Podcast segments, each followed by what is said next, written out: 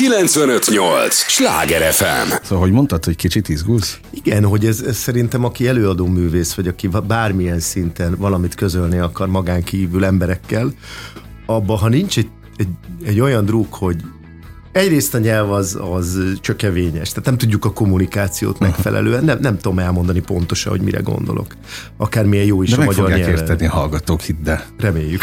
Na jó, akkor beköszönök akkor, ahogy Legyen azt így. szoktam. Sláger FM a legnagyobb slágerekkel változatosan, ez már a slágerkult, amit hallgatnak. Üdvözlöm Önöket, Esmiller András vagyok, örülök, hogy itt vannak. Annak az úriembernek is nagyon örülök, akinek már hallották a hangját, de gyorsan elmondom a szolgálati közleményeket így a műsor elején. Ismét elhoztam Budapest és Pest megye kulturális aktualitásait, méghozzá térség meghatározó alkotóival, alkotójával. Igen, a slágerkultban a kulturális életet formáló személyekkel beszélgetek azokról a témákról, amelyek mindannyiunkat érintenek és érdekelnek. Csizmadia Gergely hangját hallhatták az imént. Formabontó módon nem így szoktuk kezdeni ám a műsorokat. Színművész és alkotó ember, nagyon örülök neked, hogy itt vagy újra. Tele van veled az egész ország. Budapest biztos.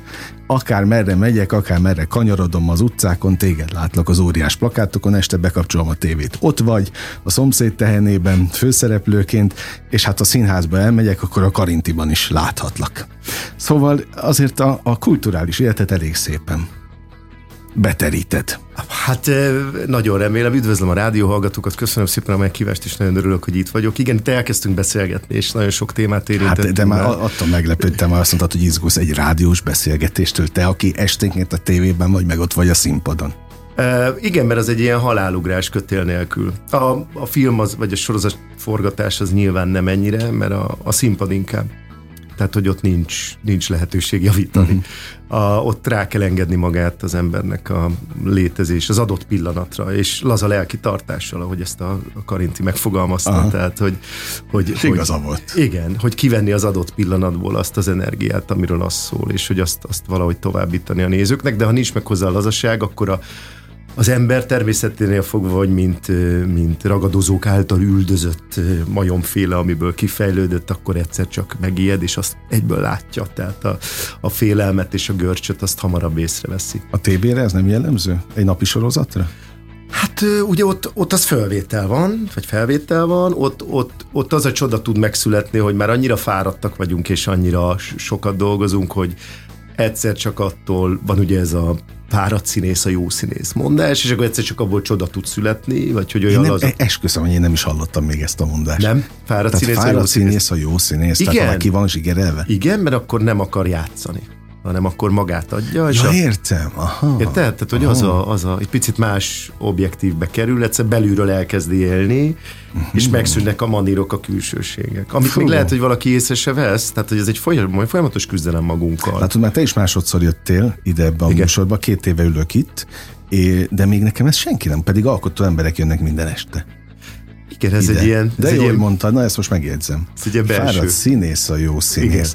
Az RTL a Szomszéd Tehenet című sorozata az egyik fő apropó, ami miatt érkeztél, aztán a másik a Karinti Színházban futó, mert ott repertoáron van az a darab, amiről már korábban is beszélgettünk, és hát mind a kettő elképesztő lélektan, amiről nagyon szívesen beszélgetek veled.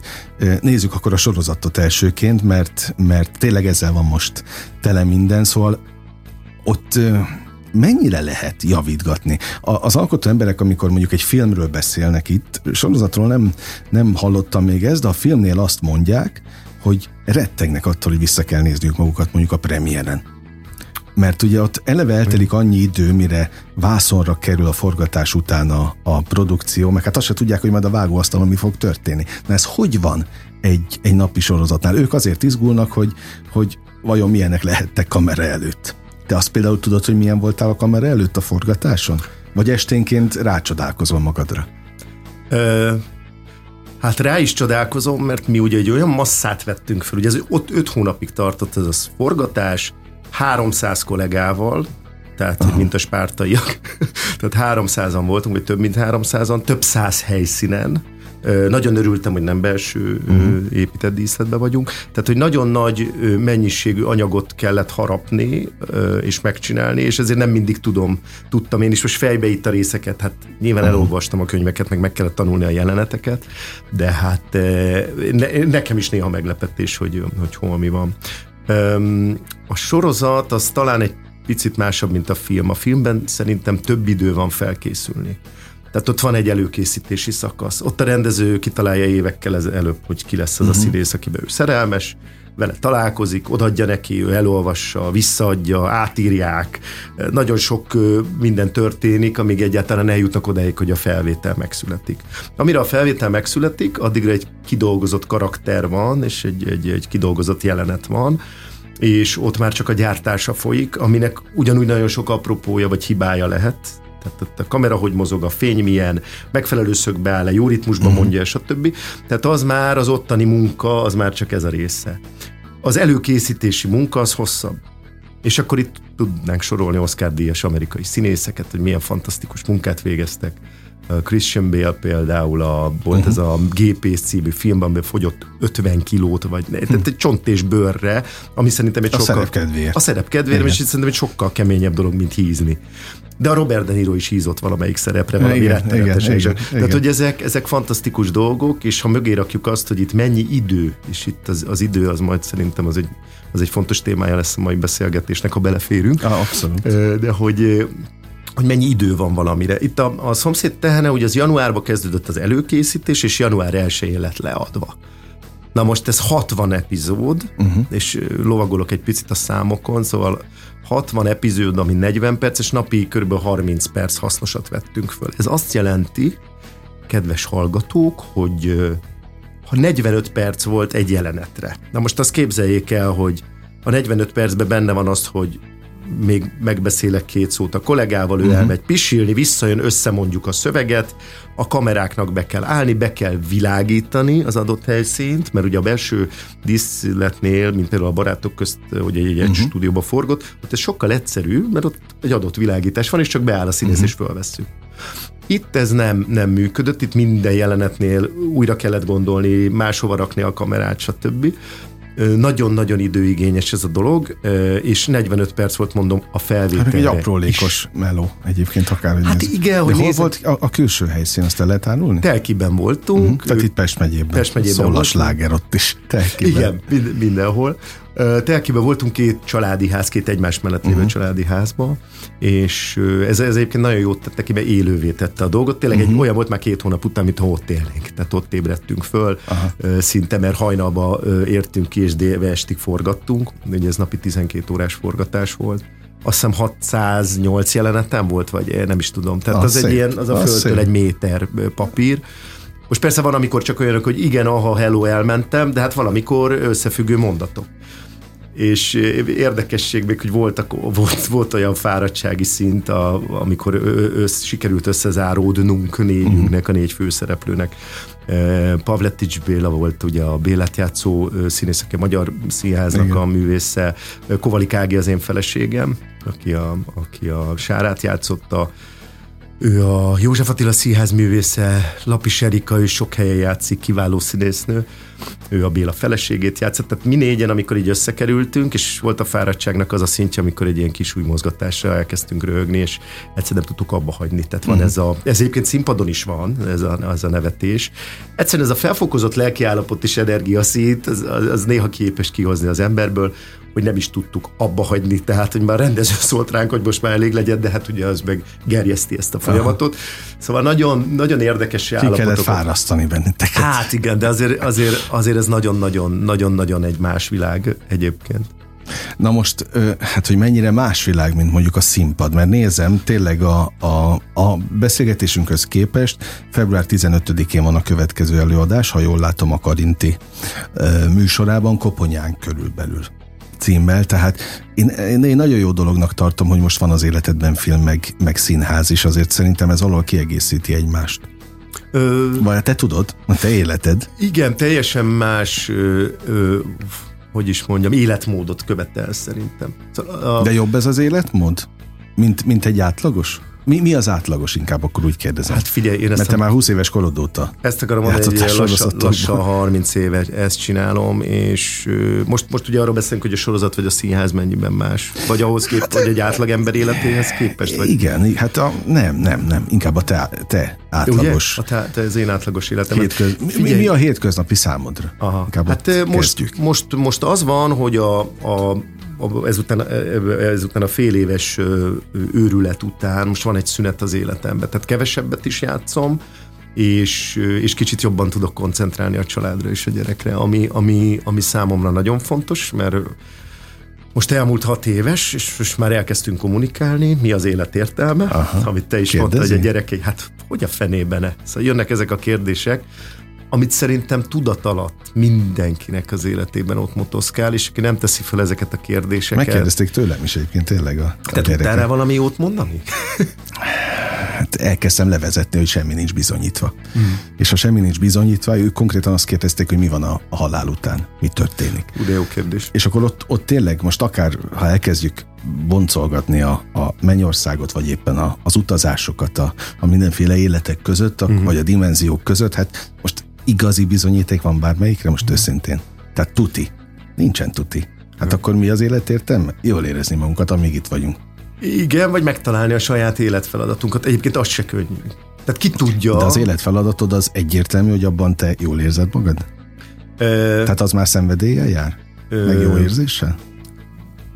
Van egy ilyen halmazábra, ami szerint azt csinálom, ami a hobbim, azt csinálom, amit szeretek, Aha. azt csinálom, amiben jó vagyok, azt csinálom, ami, ami, amiben el tudom engedni magam. Na most én nekem a színházzal kapcsolatban ez tényleg súgva a rádióhallgatóknak, ez ne, ne így nézzenek színpadon, de hogy, de hogy bennem van egy állandó megfelelés, és ez nem azt jelenti, hogy az ember kívülről látja magát, de hogy, de hogy, de hogy eléggé be, bele tudok helyezkedni, eléggé uh-huh. el tudok engedni mindent, mert igazából akkor játszik jól az ember, ha nincs külvilág, és nincs.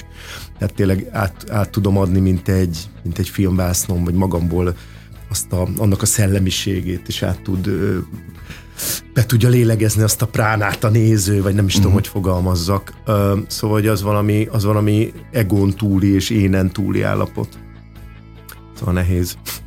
Egyébként elképesztő most, hogy figyeltem rád, meg hallgattalak, itt nem tudom, hogy mennyire hallották a, a hallgatók, de itt fúrtak, faragtak körülöttünk, remélem, hogy a mikrofon nem vette, ha mégis, akkor csak mondom a hallgatóknak, hogy szemed nem rebbent. Mondtad, benne voltál teljesen a gondolatban, Aha. kázi, mint egy előadásban, semmi nem tudod kizökkenteni, le a kalappal. Elképesztő tulajdonság vagy adottság. Muszáj egyébként, ez, ezt meg kell tanulni. Én, én egyébként nagyon szétszórt vagyok, hiperaktív vagyok, úgy születtem, hogy a nyakamra tekeredett a köldögzsírom. Ja, ezzel szóval indultál? Ez, hát így indultam, most képzeld ezt, hogy ez egy ilyen halál, az egy Az. ilyen halál közeli Igen. állapot szinte, és úgy születni, hogy ebbe vagy, tehát Hát akkor te nagy küzdő, na, na, nagy küzdő, meg kitartó.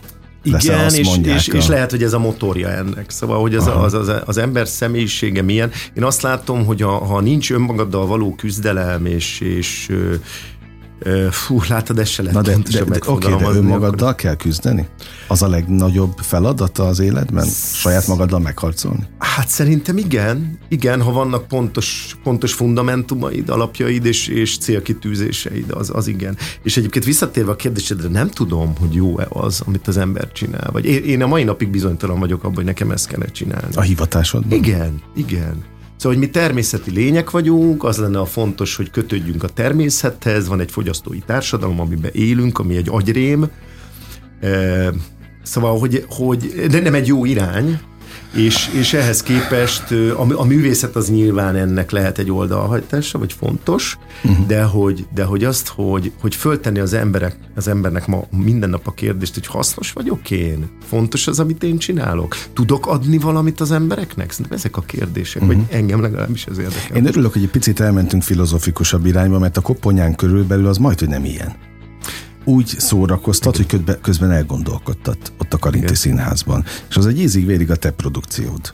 Hát azért ezt így nem Na mondanám. jó, mert bocsánat, de hogy, oké, okay, de hogy a, amikor legutoljára beszélgettünk róla, akkor nekem úgy tűnt, hogy ez az egyik nagyon hát, nem akarok jelzőket, de hogy ez olyan, mint egy, egy színházi gyerek. Igen. Hát ügy. Akkor ügy, ügy oké. Okay. Na de az ügy az mindig igen. fontosabb. Ügy és rügy, ha okay. már a Tehát az ügy az nem egy egyszerű hakni, vagy egy egyszerű hát nem. felkérés nem, szerepre. Nem, és képzeld el, ez is nagyon érdekes, hogy, hogy mostanában úgy fölmerül bennem a kérdés, hogy mi, mi, mi, mi ma a színház, vagy mi az, amit én ma tudok adni az embereknek. Tehát, hogyha nincs ügy, akkor valahogy ez, ez úgy ez úgy néha, hogy ki tud csúszni a kezem, tehát hogy, hogy nem, nem is tudom már úgy elképzelni az életem, hogy nem játszom olyan előadást, ami, ami nem ügy. Uh-huh. És ez, ez nyilván be is határol, de közben megad egy, ad egyfajta szabadságot, vagy, vagy előretekintést. Uh-huh. Most van például egy új darab, amit elkezdtünk olvasni, próbálni, csak nincsenek meg még hozzá uh-huh. a keretek, hogy, hogy hol lesz ez. Nagyon nehéz egyébként a mostani kulturális életben előre menni, mert mert a, mert a kőszínházi keretek azok, az, azok úgy érzem, hogy azokat meg kezdem kinőni, és ezt most ne értsék félre a hallgatók, ez nem ilyen nagy képűség, hanem egyszerűen az útkeresés miatt. És nagyon nehéz ebbe betagozódni, mert, mert mindenki fél az újtól, vagy fél attól, mert én mindig újat keresek. Tehát, uh-huh. hogy, hogy a, és a Koponyán körülbelül is azért egy nagyon jó előadás. Ugye a Karinti utazás a Koponyám körüljének egy, egy két szereplőre írt abszurd játéka, uh-huh. de ez ne riasszon el senkit, mert szerintem csodálatosan jól sikerült ezt elkapni. Öm, szóval, hogy ez azért Mit akartam mondani ezzel? nem hát tudom, az, hogy, hogy azért hogy... lehet különleges, vagy másabb. Igen, hogy mindig ezt az újat vagy másságot hát keresi. Én, annyi, annyi igen. cikázik a fejemben. Hát én meg azon gondolkodtam, hogy... hogy aki úttörő, az átok vagy áldás. Igen, na pontosan ez, ez egy, úttörőnek szóval lenni, nehéz, az milyen? Nehéz, igen. Hát ugye a 70-es években ez egészen más hát jelentett okay. volt. De aki a, de jár, jár, aki igen. kijárja az utat. Igen. Igen, de ha meg nem járod ki, és ez ugye azt mondják, hogy minden vallás addig érdekes, vagy addig igaz, amíg azt az, az, az ember kitalálja. Uh-huh. Mert ő a mélyére járt, és a, a, vagy a mélyére ásott, és a, azt a problematikát körbejárta, és talált rá egy megoldást. Ez lett az a vallás. De onnantól, hogy valaki hisz benne, az már nem tudja ugyanazt. Uh-huh. És akkor itt ez megint a kommunikáció kérdése, abszolút, hogy, hogy, abszolút. Hogy, hogy, hogy, hogy jutunk valaminek a végére. Megvan a mondás, hogy jó társaságban repül az idő? Túlbeszéltük nem, a 35 percet. Nem, de hogy csak a fele. De a fele ilyen hamar Jaj, elrepült. Millió kérdésem van, még dobálod a labdákat, nekem meg az a feladatom, hogy lecsapjam. Ezeket meg fogom tenni a következő részben is. Én biztos vagyok benne, hogy a hallgatóknak is rengeteg kérdés van még a fejében. Kérem is őket, hogy az értő és drága figyelmüket adják nekünk a következő részben. Egy lélegzetvételnyi szünetre megyünk csak el, és ígérem, folytatódik a slágerkult. Ez a Sláger FM. Mondtam, hogy nem kell sokat várni. Már is itt vagyunk a következő résszel. Sláger FM a legnagyobb slágerekkel változatosan. Ez továbbra is a slágerkult, amit hallgatnak. Örülök, hogy itt vannak. Csizmadia Gergelynek még inkább örülök. Színművész, alkotó ember, akinek ízig-vérig a, a, a sejtjeiben van az alkotás iránti vágy, szenvedély, mit mondjak még? Tűz, ezek megvannak? Még meg. Hát addig jó, hát addig jó, amíg ezek megvannak. És nagyon örülök, hogy beszélgettünk, itt több aktualitás is van. Egyrészt RTL a szomszéd tehene tele van, nem csak esténként a képernyő, de az ország, a Budapest biztos, mert én minden sarkon látom a, az óriás plakátokat, úgyhogy elég sokszor szembe jössz manapság. Ennek egyébként én szívből örülök. A másik pedig, hogy a Karinti Színházban folyamatosan játszák a Koponyán körülbelül című darabot, ami ami egy egyfelvonásos minek nevezzük? Műfajilag. Abszurd játékként Abszurd játék, apostrofáltuk jó. mi. Van benne mozgás színházi elem. Uh-huh. Um, igen, nekem is ilyen nagyon vegyes felvágottnak tűnt, igen, de nagyon. közben meg rendkívül izgalmas. Uh-huh. Szóval ez abszolút műsoron van, és a beszélgetésünkhöz képest február 15-én csütörtökön lesz a, a, az újabb előadás, tessenek menni színházba, és esténként megnézzék meg a szomszéd tehenét. Szóval amikor, amikor az ember új utakat keres, mert hogy neked ez, ez valami, szín, valami miatt teljesen ugye mondjam azt, hogy a létem elemeddé vált az alkotásban?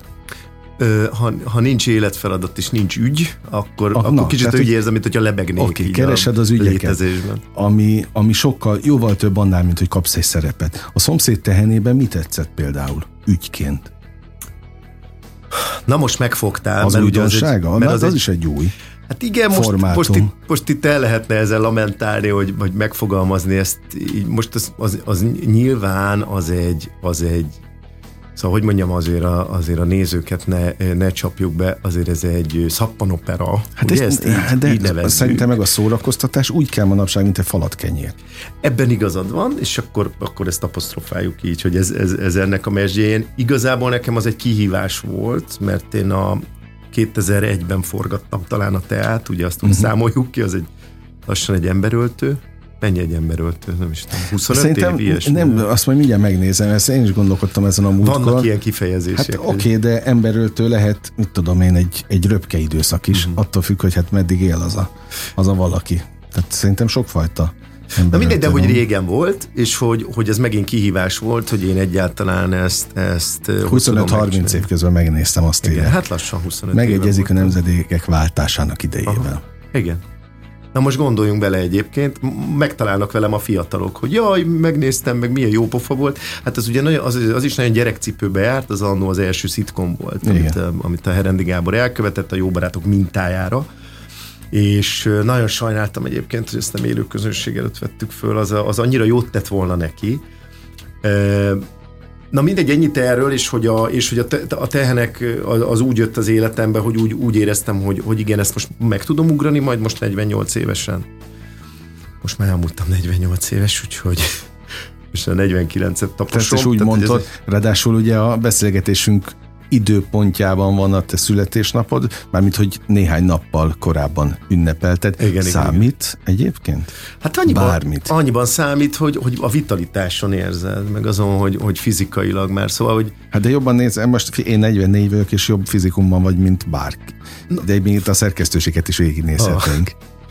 Vannak nagyon csinos kolléganők. Hát na, na, na, na és innen puszíjuk. Drágám, a feleségem. Innen puszíjuk őket, a feleségedet is, aki szintén járt már ebben a műsorban egyébként, de, de, de azon gondolkodtam, hogy a te hivatásodnak a része azt, hogy karban tartsd magad? Nagyon fontos. Nagyon fontos. Tehát te nem a, hagyhatod el magad? Amikor bejöttem hozzá, akkor csont és bőr voltam, fogalmazunk így, 74 kilóra lefogytam, vegetáriánus voltam, vagy nem tudom, tengeri halakat ettem Igen, talán. Csak valami lötyöt hoztál, én erre emlékszem. És akkor így iszogattam valami, nem tudom mit, ebbe voltam, és akkor ez volt május elején, és május 30-án meg elkezdtem forgatni ezt, úgyhogy két héttel előtte kerültem bele az utolsó pillanatba, és ugye megtudtam, hogy a Molnár László, a tehenek uh-huh. főszereplője, az edzőterem tulajdonos. Na most valahogy ugye volt az alkatóval összeegyeztethető, úgyhogy elkezdtem gyúrni azért, hogy úgy nézzek ki, mint aki már nem gyúr egy jó ideje. Aha. Ez volt a cél. És akkor fölpakoltam magamon egy pár kilót,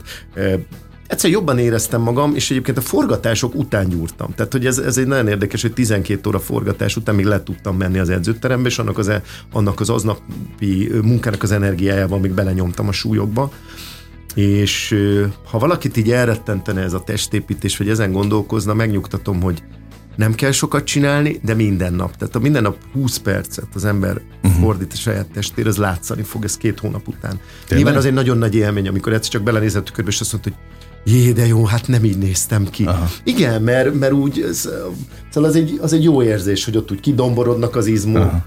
A tehenekben is azon rögtünk, hogy valamelyik jelenetben lötyög rajtam a pólóvásiba, meg feszül. Ezt most nyilván a nézők nem látják ennyire, meg ez picit kulisszatitok, de hogy ez, egy, ez is egy izgalmas Na része ehhez volt. képest a színpad el tud bújtatni? Tehát ott több a játéktér ilyen szempontból? Tehát melyik a, a szigorúbb a kamera, vagy a, a hát a, a kamerában minden látszik. Hát az, az most egy nagyon jó példa volt, és, és, és a jelenetben még az előző kérdésedre visszatérve fél órával ezelőtt, hogy, hogy, hogy ott ez hogy működik. Szóval minden látszik, vagy hogy mit lát az ember magából.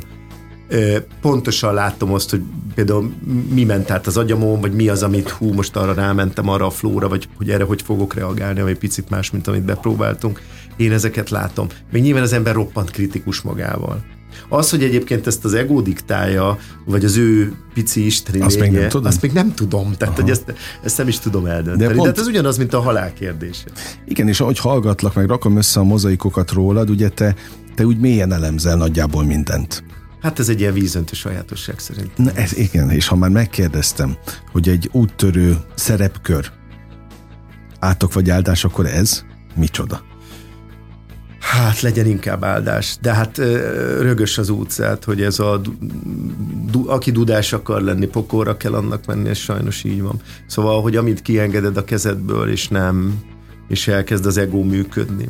Például a, a koponyán körülbe az egy nagyon nagy veszély, amit ugye Boros Ádám kollégámmal játszom, aki bohóc doktorként uh-huh. és, a, és az alternatív színházi élet egyik jeles képviselőjeként nagyon jól tud improvizálni az Ádi, nagyon-nagyon szeretem, és van köztünk valami nagyon jó kohézió, ami működik.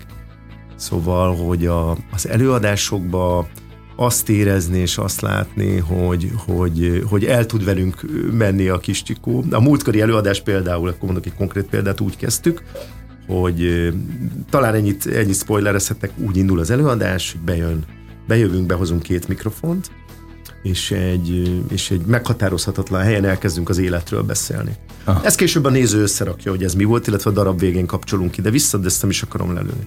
Na most ott, ott van egy ilyen kb. 20 másodperc, amíg megteremtjük ezt az állapotot. Na most a múltkori előadáson valahogy félre sandítottam, pedig végig előre kell néznünk, a létezés utáni állapotban vagyunk, a harmadik bardó, és véletlenül ránéztem az Ádira, és láttam a szájos arkában egy ilyen halvány mosolyt, ő is rám nézett, kinéztünk a nézőkre, visszanéztünk egymásra, visszanéztünk, na most ezen elkezdtek uh-huh. somolyogni. És elindult egy improvizáció. Nem volt ott a rendezőnk, Káló Béla, Jászai uh-huh. Maridias rendezőnk, aki ezt az előadást megálmodta, és létbe hívta. Um, tehát nem volt, nem volt ott a rendezőnk, és egy kicsit vérszemet kaptunk, és elkezdtünk ebben játszani, és elkezdtünk improvizálni, és elindult belőle egy ilyen két perces játék, ami tényleg csak arról szólt, hogy mikor nézünk össze, mikor nem. Most ez nagyon veszélyes dolog. Ez az előadás, ez egy nagyon érzékeny szövet. Tehát, hogy itt, ha nem vagyunk egymásra, és nem figyelünk egymásra, és nem jó ritmusban. Már szétesik? Raktuk szét. Ez egy, ez egy, ez hihetetlen nehéz egyébként szerintem jól csinálni. Nézem itt a fotókat De ajánlom a nézőket, mert, mert egy, egy olyan örömjáték, és egy olyan fajta, nem is, nem is az a hagyományos színházi katartizist kínál, hanem egy ilyen olyan, mint hogyha egy ilyen, egy ilyen síugrópályán itt szépen lassan indulna el az ember, és a végén valahogy a létezésbe egy elrepül. Egy olyan, egy, és egy megoldást talál arra, hogy hogy tudjuk ezt a a nagy betegségeket, a nagy fordulópontokat az életben, vagy akár a halált kezelni. Kicsit van egy ilyen, egy ilyen majd, hogy nem spirituális vonala, de nem riasztanám el ebben a nézőket, vagy akit ez, hát ez, ez nem... kicsit olyan nekem, mint maga az élet. Igen. Igen. Ha nagyon leegyszerűsítjük. És olyan, és olyan, olyan jó egyébként, nagyon nehéz beleállni. Tehát nekem ez az előadás előtti, mit tudom én, fél óra, én azt senkinek nem kívánom. Tehát az valami, hát az ha valami itt, itt izgultál most a beszélgetés előtt, akkor el tudom képzelni, hogy mit művelsz Igen. a színházban. Igen. Abban meg már bele se gondolok, hogy mi van a forgatásokon. Nem, a forgatás az azért mondom más, mert, mert meg tud állni, aki... Hát igen, igen. Meg főleg, amikor ilyen mennyiségű, mennyiségű uh-huh. feladatot csinál az ember. Tehát, hogy ott, ott egy idő után már éltük a karaktert, tényleg. Uh-huh.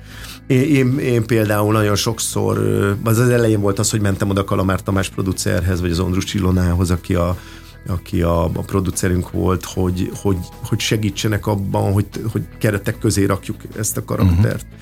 Mert, mert ugye ennek vígjáték, ugye így apostrofálták a uh-huh. szomszédtelne sorozatot, hogy ez egy vígjáték, holott szerintem egy vígjátéki elemekkel tarkított telenovella, vagy nem tudom. Uh-huh.